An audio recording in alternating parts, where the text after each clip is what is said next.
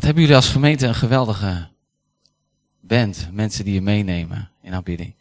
Ja, absoluut. Ja, echt geweldig. Echt heel bijzonder. Ik werk in, uh, vooral in uh, traditionele PKN-gemeentes vanuit de Royal Mission.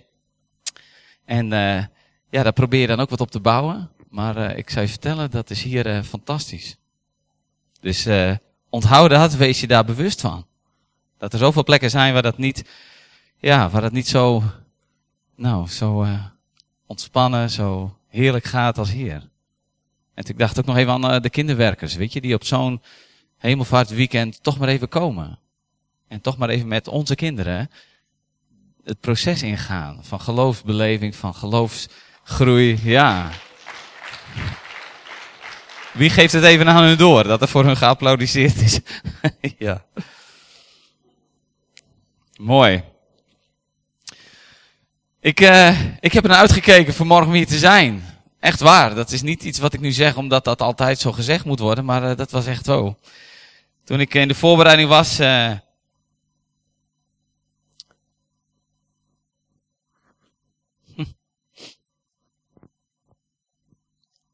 Nou, daar gaan we al.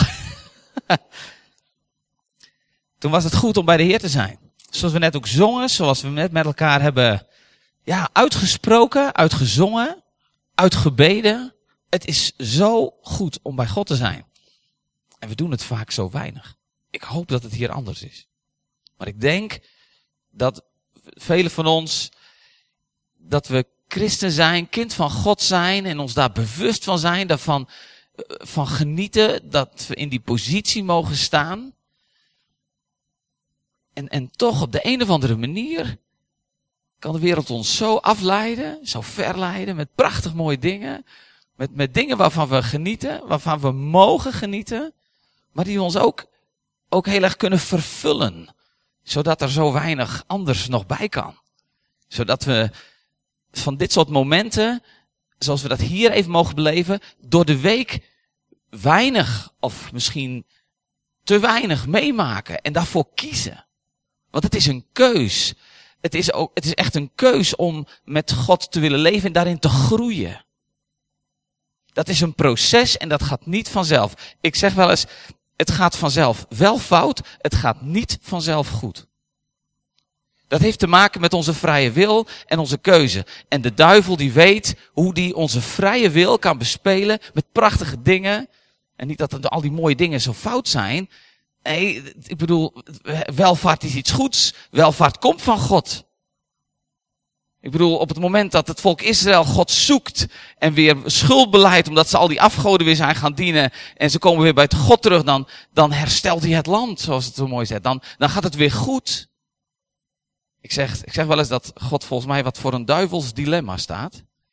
Dat hij wil ons zegenen, maar hij weet dat als hij ons zegent met dat goede, met vrijheid, na oorlog, wat we zoveel jaar geleden hebben meegemaakt, als de welvaart toeneemt, de rijkdom toeneemt, hij weet dat het bijna automatisch is dat we dan bij hem weggaan.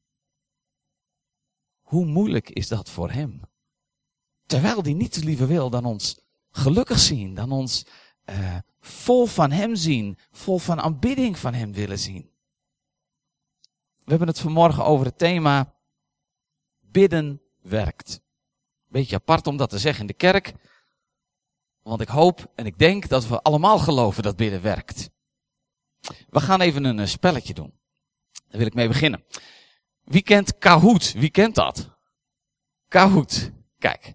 Heb, wie heeft een, een smartphone of een telefoon bij zich? Zo'n smartphone waar je op internet kan. Wie heeft hem bij zich? Ik bedoel, voor de anderen die mogen dat even in hun hoofd meedoen. Maar dan kunnen we ook even een beetje een steekproef doen wat hier in de zaal leeft. Um, ik geloof dat hier internet is. Start even je internetbrowser op op je telefoon. En ga even naar kahoot.it. Kahoot, dat schrijf je zoals dat woord in het midden. Kahoot, niet die uitroepteken. .it. Het is een Italiaanse website blijkbaar. Dus kahoot.it. En dan krijg je een scherm te zien waarop je een code moet invullen. Dat is dat getal met die grote letters, grote cijfers. En dat moet je even invullen. Iedereen trouwens kan meedoen hoor, ook zonder smartphone. Alleen dan wordt het even niet uh, op het scherm zichtbaar. ik zie dat uh, David zit er al in. nee, dat is helemaal goed. Dat is de bedoeling. En dan moet je namelijk een, een nickname, dus even een, je mag ook je eigen naam doen hoor, geen probleem als je denkt, ik ben een open boek. Maar je mag ook even gewoon een zeilboot of weet ik wat intikken, dat maakt allemaal niks uit. Hier amen, je hebt van alles. Kijk, de mensen die dus inloggen op de site, die krijg je dus te zien op het scherm. Nou, Bouke doet ook mee. Bouke die denkt, uh, ik, uh, ik ben hier gewoon en uh, ik heet Bouke. Kijk, geweldig. Nou, kijk, er zijn heel wat mensen die meedoen. Het is een soort met enquête wat we doen. Een online enquête waarbij direct zichtbaar wordt wat de uitslag is op de betreffende vraag. Op de middelbare scholen worden ze er ongeveer mee doodgegooid, die uh, leerlingen. Dus als je op de middelbare school zit, dan ken je Kahoot als geen ander. Dat kan haast niet anders, want voor docenten is dit een heel leuk middel om iets te leren, om iets daarmee te doen. Dus het gebeurt heel veel. Je hebt ook meerdere online platforms waarop eh, scholen steeds meer dingen kunnen doen in combinatie met iPad of iPhone. Of, ik zeg iPhone, uh, smartphone. Goed, is iedereen die erin wil, is iedereen binnen? Zijn er nog mensen die het, uh, het lukt niet? Heb je wel internet? En kahoot.it. Ja, misschien dat er een maximum zit aan het aantal mensen die mag inloggen. Ik heb geen idee. Het zou kunnen. Nou, weet je wat we doen? We gaan, uh, we gaan uh, dat, doe gewoon mee, ook al ben je er nog niet in, geeft niet. druk je even op starten, Bouke. Je krijgt een vraag te zien. En de eerste vraag, dat is de volgende. Bidden is, oh, de stelling. Bidden is belangrijk. Je kunt drie antwoorden geven. Op je scherm zie je dezelfde kleur als je hier ziet. Ja, weet ik niet of nee. Bidden is belangrijk. Ja, weet ik niet of nee. Moet je op je telefoon dus op het knopje drukken, op de kleur drukken. Ah, nou, kijk. 23 mensen zijn het daarmee eens, dus iedereen. Dus laten we zeggen dat iedereen die ook voor zichzelf zonder smartphone heeft geantwoord, ga ik stiekem vanuit dat hij heeft gezegd, ja, bidden is belangrijk. Nou, we gaan even naar de volgende vraag. Door gebed komt God in beweging. Nou, ik ben benieuwd. Ja, weet ik niet of nee.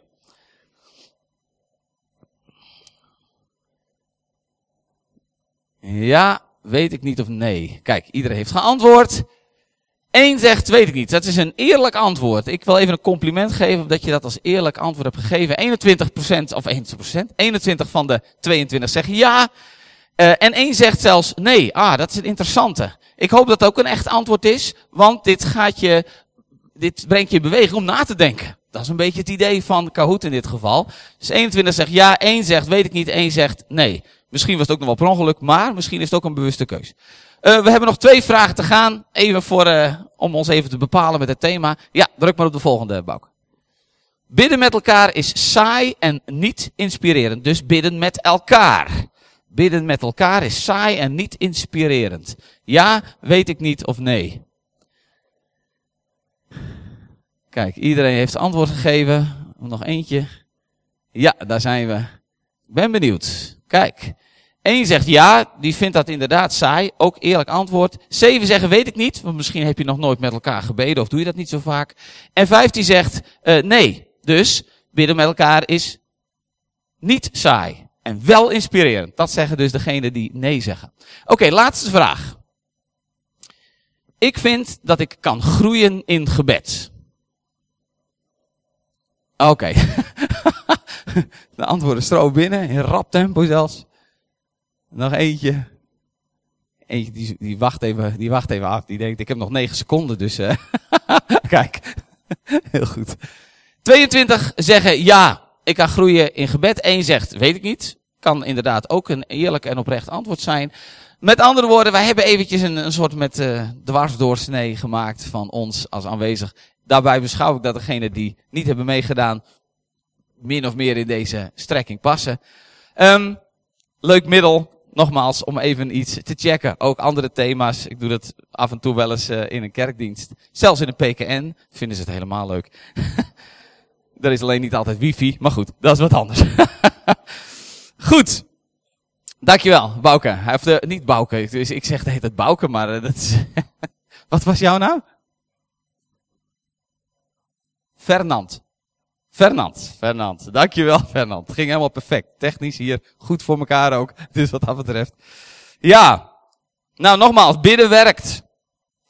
En daarvan zeggen in ieder geval verreweg, verreweg de meeste. Ja, Het is belangrijk. Ik kan erin groeien. Uh, bidden werkt, heb ik die vraag ik niet, of die stelling heb ik niet eens gedaan. Maar ook daarvan ga ik in dit geval maar vanuit dat we dat vinden. Uh, Harry las voor de dienst de tekst uit Matthäus 21. Alles waarom jullie in gebeden vragen, zullen jullie krijgen als u maar gelooft. Um, weet je, dit heb ik niet bedacht. Dit heeft Jezus zelf gezegd, hè? Jezus heeft gezegd, alles waarom jullie in, in je gebeden vragen, zullen jullie krijgen als je maar gelooft. Nou, nou is altijd de spanning van wat wordt hier nou mee bedoeld. Nou, het is niet alles en ik vraag even om een Ferrari en morgen staat hij voor de deur. Nou, er zit natuurlijk wel een bepaalde, wat, wat wordt hier bedoeld? Alles wat je, als het ware, eh, alles wat in het hart van God is, wat God wil, en wij kunnen ontdekken wat God wil. Kijk naar Jezus. Kijk naar wat Hij doet. Kijk naar wat Hij leert. En we weten wat God wil. Soms geeft Hij ook nog openbaring. We weten wat Hij wil. Als je dat in geloof bidt, zul je het krijgen. Altijd een spannend thema, want het kan namelijk ook zomaar vervallen in een grote kramp. Oh, dan bid ik niet goed, of dan gebeurt dit niet, en oh, dat is... Jongens, of ik, sorry, ik praat heel veel voor tieners. Laten we daar ontspannen mee omgaan. Laten we dat proberen te leren, dat we niet in een kramp komen van, oh, ik heb te weinig geloof, of dit. Laten we het avontuur aangaan. Laten we met elkaar gaan onderzoeken wat dat betekent. Laten we het willen leren, omdat Jezus het zegt. Omdat Jezus het aan ons vraagt, als een opdracht geeft. Laten we ernaar verlangen om te groeien in gelovig gebed. Daar zit namelijk onwaarschijnlijke kracht in. Op basis van deze eerste tekst.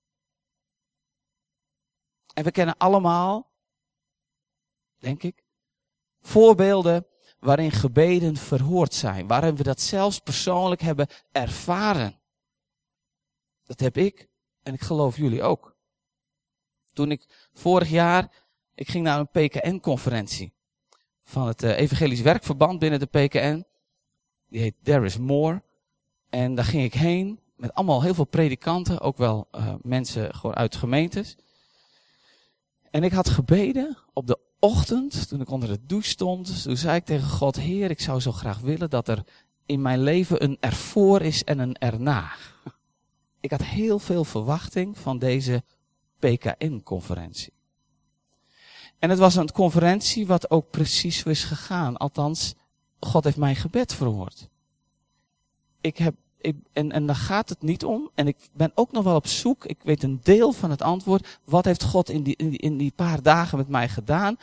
Nou, ik, ik, ik ben zo door God aangeraakt. En nogmaals, daar gaat het niet om. Maar God gebruikt het wel. Ten goede.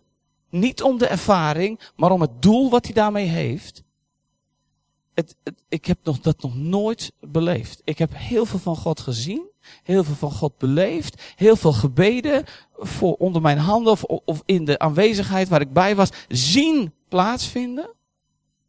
Hebben altijd een doel ergens naartoe wijzend. En in die conferentie, als je wil weten wat er allemaal gebeurt, dan vraag je straks maar. Maar ongelooflijk door God aangeraakt. En het heeft geresulteerd in een enorme honger en passie naar meer gebed. Als wij meer bidden, als wij leren bidden in geloof, dan, dan staat er dat, we zongen het net, dan zullen volken buigen. We mogen daarin groeien. Ik hoop dat we ernaar verlangen om erin te groeien. We bidden voor de kerk. We bidden voor de wereld, zoals net ook gebeurde. We bidden soms voor zieken. En dan komt weer dat spanningsveld, want soms gebeurt het niet. Nog niet. Maar als we in geloof bidden, hoe zit dat dan? Ziekte is iets, is het meest kostbare, of sorry, gezondheid is het meest kostbare wat we in het leven hebben. Dus het bidden voor zieken is ook best spannend. Ik bedoel, als iemand multimiljardair is, dan geeft hij daar zo een paar miljard aan uit, als hij maar genezen mag worden. Dus dat geld doet dan niet meer ter zake. Gezondheid is het meest kostbare wat we hebben. Buiten onze relatie met God. Tenminste, als we die hebben. Gezondheid is dat. Dus dan wordt het ook heel spannend. Toch zegt God, leg op zieken de handen en ze zullen gezond worden. Best spannend. Laten we het dan maar niet meer doen, het is te spannend. Dat kan. Is in de kerkgeschiedenis ongelooflijk veel gebeurd. En toch geloof ik dat we dat weer opnieuw mogen gaan doen en mogen gaan leren, in de praktijk brengen. Ik denk dat dat hier voor een deel ook gebeurt. En het gaat om gebed. Maar ik wil het niet hebben over zieke genezen. Ik wil het hebben over gebed. En dat bidden werkt. Zoals Harry ook al aankondigde, na hemelvaart, wat deden de discipelen?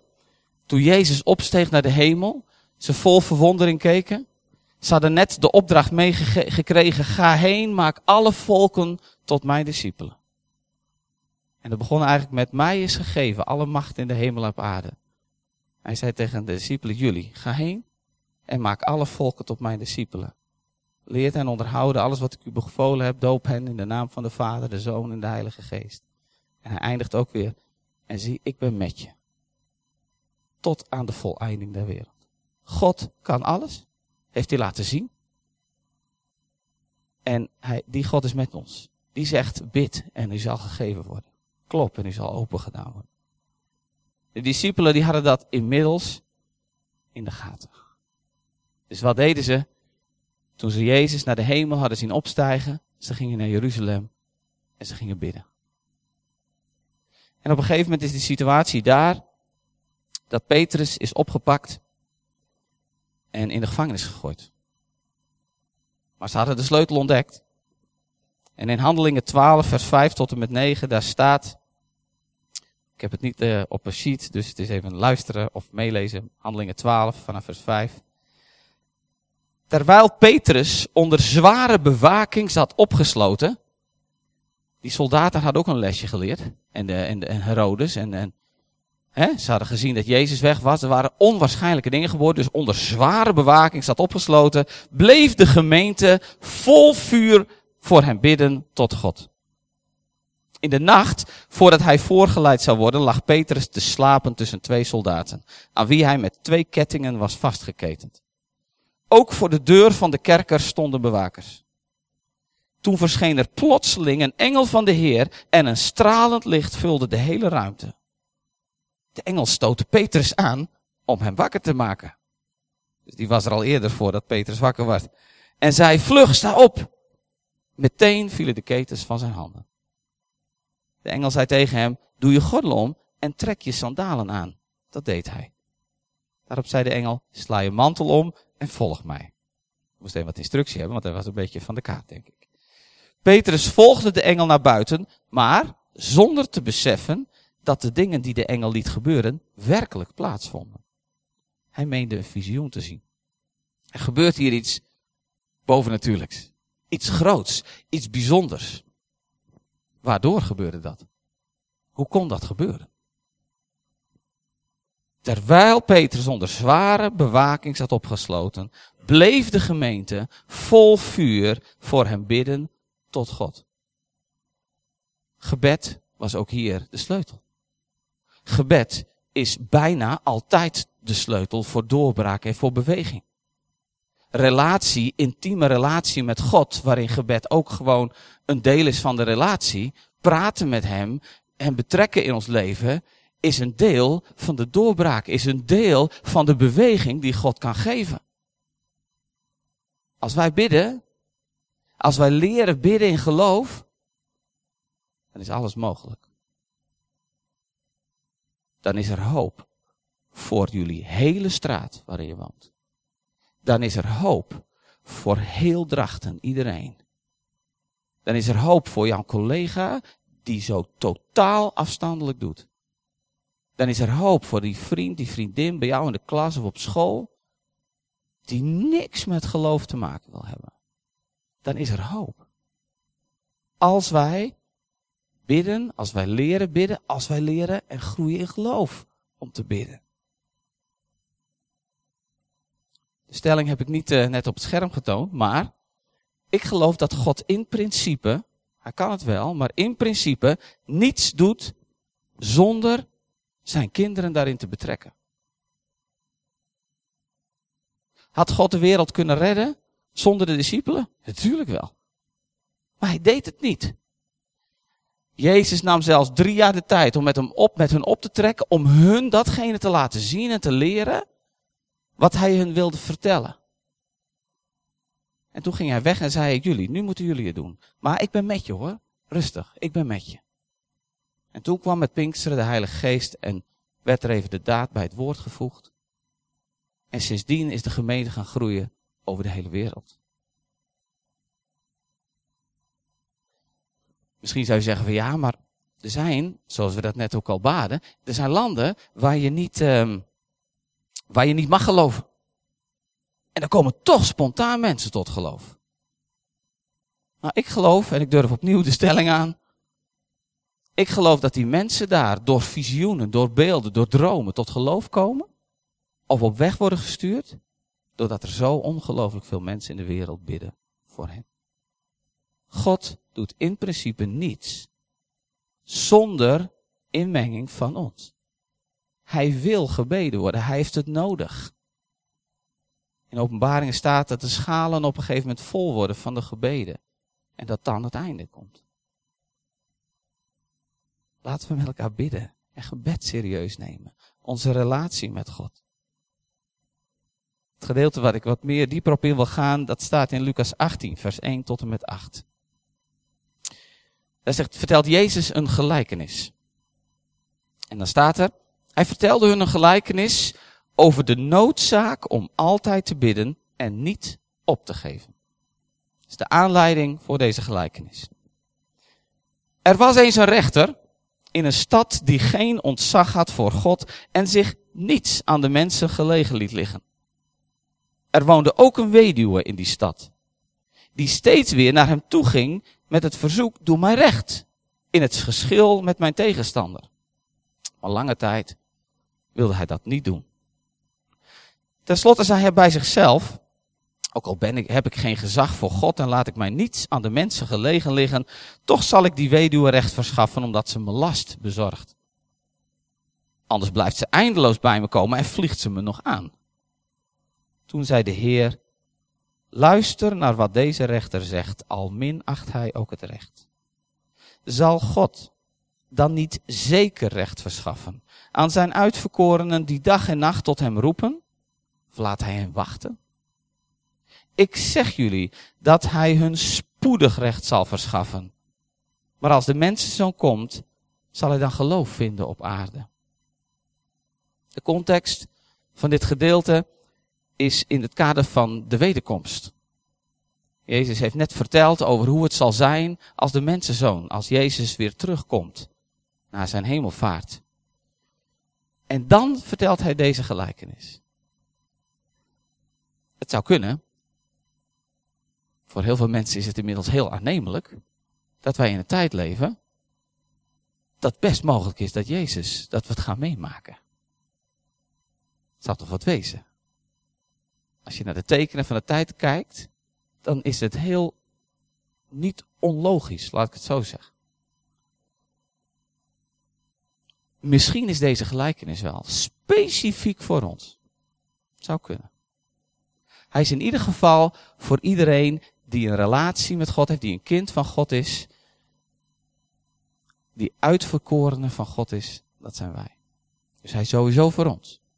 Misschien ook nog wel specifiek voor deze tijd. De gelijkenis begint met dat Jezus vertelt dat er een noodzaak is om altijd te bidden. Hij vertelde hun een gelijkenis over de noodzaak om altijd te bidden en niet op te geven. Als Jezus iets zegt, dan is het belangrijk om dat ter harte te nemen en dat te, te horen. En dat woordje noodzaak, dat geeft iets van urgentie aan. Dat geeft iets aan van, als je het niet doet, dan gaat er iets mis. Het is nodig, het is noodzakelijk dat wij met elkaar bidden. Dat wij in onze relatie met God woorden uitspreken die, en, en hem dingen vragen. Zoals ook in deze gelijkenis. Deze weduwe die, die, die wil recht hebben. Die wil dat er recht wordt gedaan. Wij leven in een wereld waar onwaarschijnlijk veel onrecht is. Jullie hadden een lied gekozen van schrijvers voor gerechtigheid. Jezus, God wil dat er recht wordt gedaan. Ik heb één keer volgens mij hier eerder gesproken en toen heb ik gesproken over Gods gerechtigheid. God wil recht verschaffen. God wil dingen die krom zijn, recht maken. Dat betekent het. Dat Gods rechtvaardige handelen, dat die dingen die verkeerd gaan in onze maatschappij, in onze wereld, in onze straat, bij onze buren, bij onze vrienden, familie, daar wil hij recht in verschaffen. Als we hem daarom vragen, wil hij recht verschaffen. En hij kan het. Jezus zei, mij is gegeven alle macht in de hemel en op aarde. Dus hij kan het. Dus als we denken van ja, we leven in een wereld moeilijk, moeilijk, moeilijk. En, nou, we leven maar toe tot het einde. Hé jongens, het is voorbij. Dat geloof ik niet. Jezus, die was, is aan het kruis gegaan. Toen hij zei het is volbracht. Toen kwam de volheid van God zichtbaar. Jezus zei, hij zegt in Johannes 15, als het gaat over die herder. Johannes 10, als het gaat over de herder en de kudde. Dan zegt hij van, um, ik ben gekomen om het leven te geven in al zijn volheid. Dat is de boodschap van Jezus. Dat is de boodschap voor u, voor mij, voor jou. Voor de mensen hier buiten. Voor die collega die zo moeilijk deed, die, die, die, die, die klasgenoot. Voor iedereen. Hij wil recht. En het, wat is recht? Dat is dat mensen hem leren kennen. Dat mensen herstel meemaken. In situaties, in processen, in hun lichaam, in, in. Dat is wat Gods wil is. Zie je dat altijd dan gebeuren, Gerlof? Nee. Uh, moet ik dan nog groeien in geloof? Absoluut. Ligt het altijd daaraan? Dat weet ik niet. Ik heb nog heel veel vragen. Dat is een, dit is best een, een proces als we hebben dat over geloof en groeien in geloof. Maar Jezus zegt het zelf. Lutske had het erover. Vond ik wel mooi inderdaad. dat mosterdzaadje. Met andere woorden, dat kan groeien. Kan groeien. Ons geloof kan groeien. Als je eens een wonder hebt gezien met eigen ogen, dan heb je meegemaakt en ervaren dat je geloof kan groeien. Echt waar, je denkt, het is dus toch mogelijk. He, dan groeit er iets. En dat kan door wonderen gebeuren, maar het kan ook door dicht bij God te leven. God heeft mij een aantal jaren geleden, heeft hij op mijn hart, heeft mijn hart veranderd. Ik heb een enorme passie en drive gekregen voor de PKN. Ik hou van de PKN. Geweldige kerkdenominatie. En ik zie ook wel dat er dingen zijn waarvan je denkt, goh, ik denk dat God het ook met het oog daarop op mijn hart heeft gelegd. Misschien kom je wel uit de PKN. Ik hoop dat je niet te negatief over praat. Ook al zijn er dingen die altijd niet altijd oké zijn.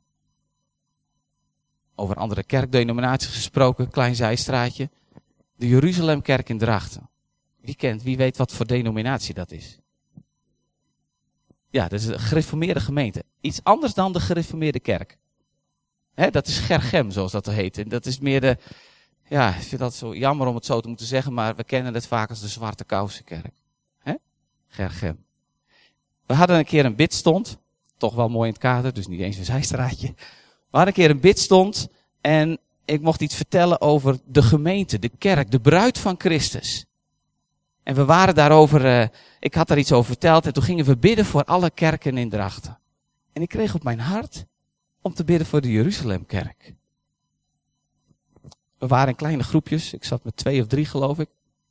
En ik zeg, Heer, ik draag de Jeruzalemkerk aan u op. En van het een op het andere moment begon ik onwaarschijnlijk te huilen. Huilen, echt janken, om het zo maar eens te zeggen. Dat heb ik één keer eerder meegemaakt. En pas later, weken daarna, ontdekte ik dat God iets wilde zeggen. Ja, dat moet je ontdekken. Je moet ook leren fietsen, dus je moet Gods stem leren verstaan. Je moet weten hoe hij communiceert. Hij doet het wel, maar we mogen dat ontdekken. Op dit moment was ik beter bij de les, want ik had het eerder meegemaakt. En ik huilde. Ik denk, Heer, wat wilt u zeggen? En van de een op andere moment kreeg ik de gedachte in mij, Gerlof, dat is mijn oudste zoon. De Jeruzalemkerk. Ik denk, oudste zoon, oudste zoon. Toen dacht ik aan de gelijkenis van de verloren zoon verloren zoon die erop uitging en uiteindelijk wordt hij gered en die komt terug bij zijn vader en die omarmt hem. Maar er is ook een oudste zoon. Een oudste zoon die zich altijd aan de regeltjes houdt. Die nooit vraagt om een geitenbokje om feest te vieren. En toen sloot God af met te zeggen, Gerlof. Maar het is wel mijn zoon. Het is mijn zoon. Elke kerkdenominatie in Nederland.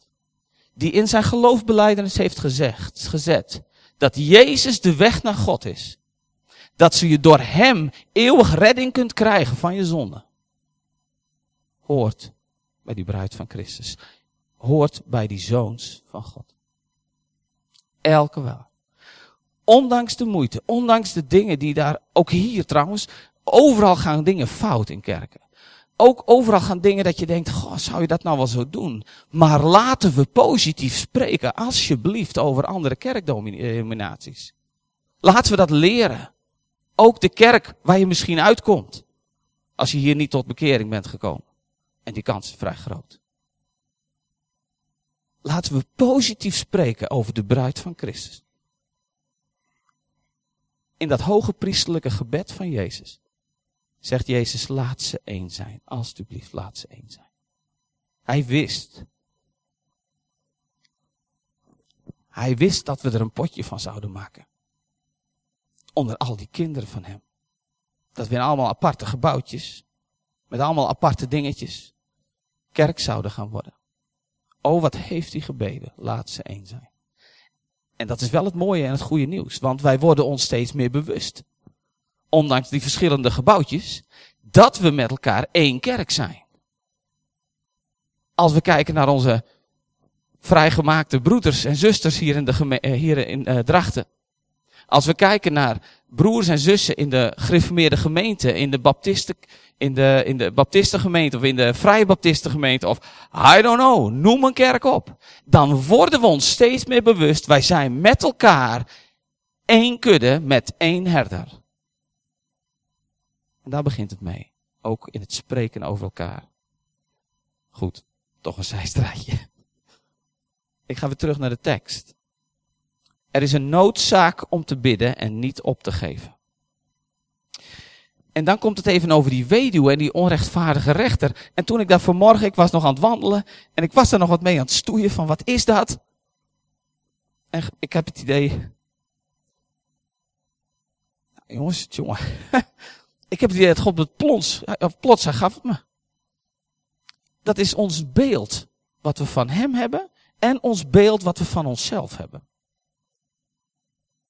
Wij vergelijken ons gauw met die weduwe. Nou, als je een weduwe in het Oude Testament en het Nieuwe Testament was, dan had je een beroerde plek. Het is niet voor niks dat Jacobus zegt, um, zorg voor de weduwe en wezen in hun druk. Die weduwe had het moeilijk. Dat was, dat was, als je man was overleden, die zorgde voor de, voor, de, voor de inkomsten, die zorgde voor de bescherming, die zorgde, die zorgde voor heel veel. Als je dan een weduwe was, dan was het moeilijk. Wij denken vaak van ja, ik kan niet bidden. Hoe moeilijk en het, ik, lukt me niet, want bidden dat, het is zo moeilijk. Het is, ah, daar moet ik een keus voor maken. En, en als de bid stond hier in de gemeente is, ik heb er überhaupt nog nooit over nagedacht om daar eens naartoe te gaan. Want bidden, ja, wat is bidden nou? En ja, weet je, wij hebben onze plek, wij denken, of het is moeilijk. Misschien zeg je, ah, maar ik durf niet hardop te bidden. Ik, ik weet niet wat voor woorden. Ik hoor al die woorden hier altijd op het podium en het bidsen. Prachtig in de gemeente. Prachtig mooi. Ik kan dat niet. Ik weet niet hoe dat moet. Kun je daarom niet bidden? Ja, tuurlijk wel. God kan met twee woorden voor jou net zoveel doen als met die honderd van een voorganger hier hoor. Absoluut. Maar daardoor hebben we wel minder het lef gekregen. Die weduwe, reken maar dat hij het spannend vond om elke keer weer naar die rechter toe te gaan. Want ja, haar positie stelde niet zoveel voor. Dus ze had ook nog wel begrip dat die onrechtvaardige rechter helemaal geen recht wilde verschaffen. Maar ze denkt, ik blijf komen. Want ik moest, de noodzaak was er, althans Jezus begint met de noodzaak om altijd te bidden en niet op te geven. Doorzetten. Door volhouden. En die onrechtvaardige rechter, dat is het beeld wat wij vaak van God hebben. Want wij zien heel veel ongerechtigheid en wij vragen God heel vaak voor dingen. Wij krijgen het beeld ja, dat God een beetje selectief gebeden beantwoordt. Dat God niet altijd dat, dat, dat recht wil. Dat, dat God niet altijd naar ons luistert. Wie, wie zijn wij nou? Wij zijn maar een weduwe. Maar Jezus die corrigeert dat. Hij zei, luister naar wat deze rechter zegt, al minacht hij ook het recht. Zal God dan niet zeker recht verschaffen aan zijn uitverkorenen, die dag en nacht tot hem roepen of laten hem wachten? Ik zeg jullie, hij zal hun spoedig recht verschaffen. En dan komt er een woordje in dat laatste vers van wat we hebben gelezen. Dan staat er maar. Nou, bij grammatica in Nederlands heb ik geleerd dat het woordje maar, die kondigt een tegenstelling aan. Er is iets wat aan het gebeuren is, wat tegenover staat van wat er, eh, wat er voorgaand gezegd is. Ten eerste, de gelijkenis begint met, hij vertelde hun een gelijkenis over de noodzaak om altijd te bidden en niet op te geven. Dus het gaat om altijd bidden en niet opgeven. Dat, dat is de aanleiding van de gelijkenis. Je zou verwachten dat die gelijkenis dan wordt afgesloten met, als de zoon des mensen komt, zal hij dan biddende mensen vinden. Dat is logisch, want er staat, we moeten altijd bidden en niet opgeven. Dus volhouden met bidden. Maar zo eindigt de gelijkenis niet. Dat is heel apart. Als Jezus terugkomt, zoekt hij niet naar biddende mensen. Want ik denk dat er heel veel gebeden worden uitgesproken op basis van gewoonte. Er wordt best nog gebeden. He, we, we, we, we dreunen bij wijze van spreken allemaal gebeden soms op voor het slapen gaan, bij de maaltijd, wat dan ook. Ja, dat is gewoon, dat is een gewoonte geworden, een lege huls.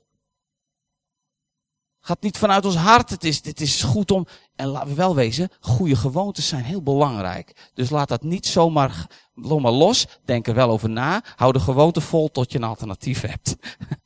want anders dan zakt het misschien wel weg. Gewoontes hebben te maken met doorzetten, volhouden. Dat is belangrijk. Maar hij zoekt dus niet biddende mensen.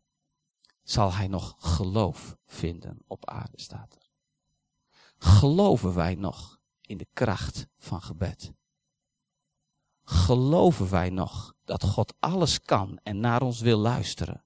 Geloven wij nog dat God wil doen wat Hij hem vragen als dat naar zijn wil is, als wij weten wat God wil en wij bidden daarom, geloven we nog dat wij dan spreken tegen een rechtvaardige rechter die recht zal verschaffen. Geloof je het nog? Geloof je nog dat bidden werkt? En als er nu een moment komt, en dat volgens mij komt dat in je hart, dat je denkt, ja, dat wil ik. Ik wil geloven dat bidden werkt. Doe het dan ook. Ga bidden. Ga God vragen op de plekken waar onrecht is.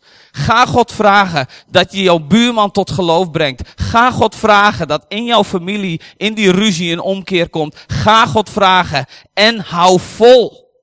Hij is een rechtvaardige rechter. Hij wil recht verschaffen. Dat is er in zijn hart. En als wij bidden om wat er in zijn hart is, dan zul je het krijgen. 100 procent. Gegarandeerd. Dat zeg ik niet, dat zegt God zelf. Dat zegt Jezus zelf in zijn woord.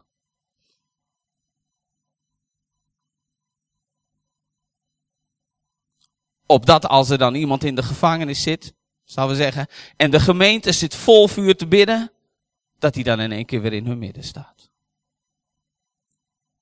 Het kan, mensen. Het is de realiteit van Gods koninkrijk. Maar dan zullen we ons wel daarna moeten uitstrekken. Dan zullen we er wel wat mee moeten doen. Dan zullen we bepaalde disciplines ook weer moeten leren. In een welvaartsmaatschappij waar trouw en waar, waar, um, um, waar focus op, op geloof zo aan de zijlijn is gekomen. Het zou toch zo jammer zijn dat Jezus terugkomt in de open thuisgemeente en dat hij zegt, goh, dat zijn, dat zijn inderdaad mijn kinderen. Nou, vooruit, hakken over de sloot. Dat is niet de planning. Dat is niet Gods plan voor jou. Dat is het niet.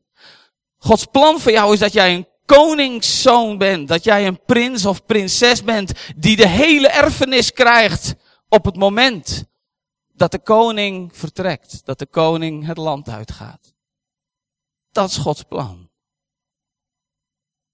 Ik hoop en ik bid dat hier in de gemeente, dat in Drachten, dat in Friesland, dat er weer meer gelovige bidders zullen worden gevonden. Dat wij de, de bidstonden die hier in de gemeente zijn, misschien wel op basis van discipline, weer gaan bezoeken.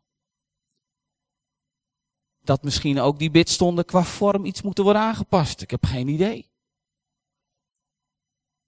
Dat je een persoonlijk gebedsleven, dat je er keuzes in maakt en volhoudt.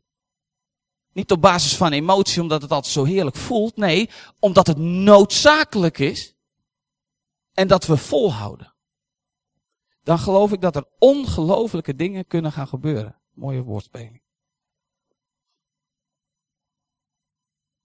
Bid. Geloof. En geef niet op. Amen. Zullen we nog met elkaar danken en bidden. Vader, u ziet ons, u kent ons, u hoort onze gedachten. U bent zich ten volle bewust van ons leven. En wij worden ons steeds opnieuw en hopelijk steeds meer bewust van de positie die u ons geeft. Van de erfenis die u ons in beheer geeft. Heer, en ik wil u bidden dat wij groeien. Heer, en zoals ook in Jacobus staat, dat wij naar u uitroepen als we geloof tekortkomen. Dat u geloof wilt geven. Heer, wij willen niet dat wanneer u komt en hier in de gemeente verschijnt, dat we met hakken over de sloot in uw heerlijkheid worden opgenomen. Heren, wij willen zijn, heren, koningskinderen.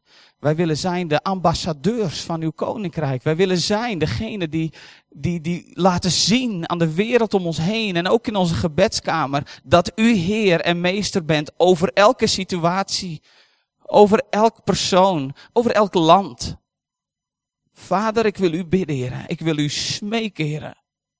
Kom ons tegemoet en help ons. Geef ons geloof. Geef ons de moed om vol te houden. Geef ons de kracht om te bidden. Heren, dank u wel dat u dat graag wil doen. Dat dit een gebed is naar uw hart. Kan niet anders. Niet om ik, maar om wat u zegt in uw woord. Heren, dank u wel, heren. Dat we u mogen leren kennen. Heren, wij strekken ons naar u uit. Vervul ons met uw geest. Vervul ons met een geest van gebed. En niet voor een weekje. En niet voor een maand.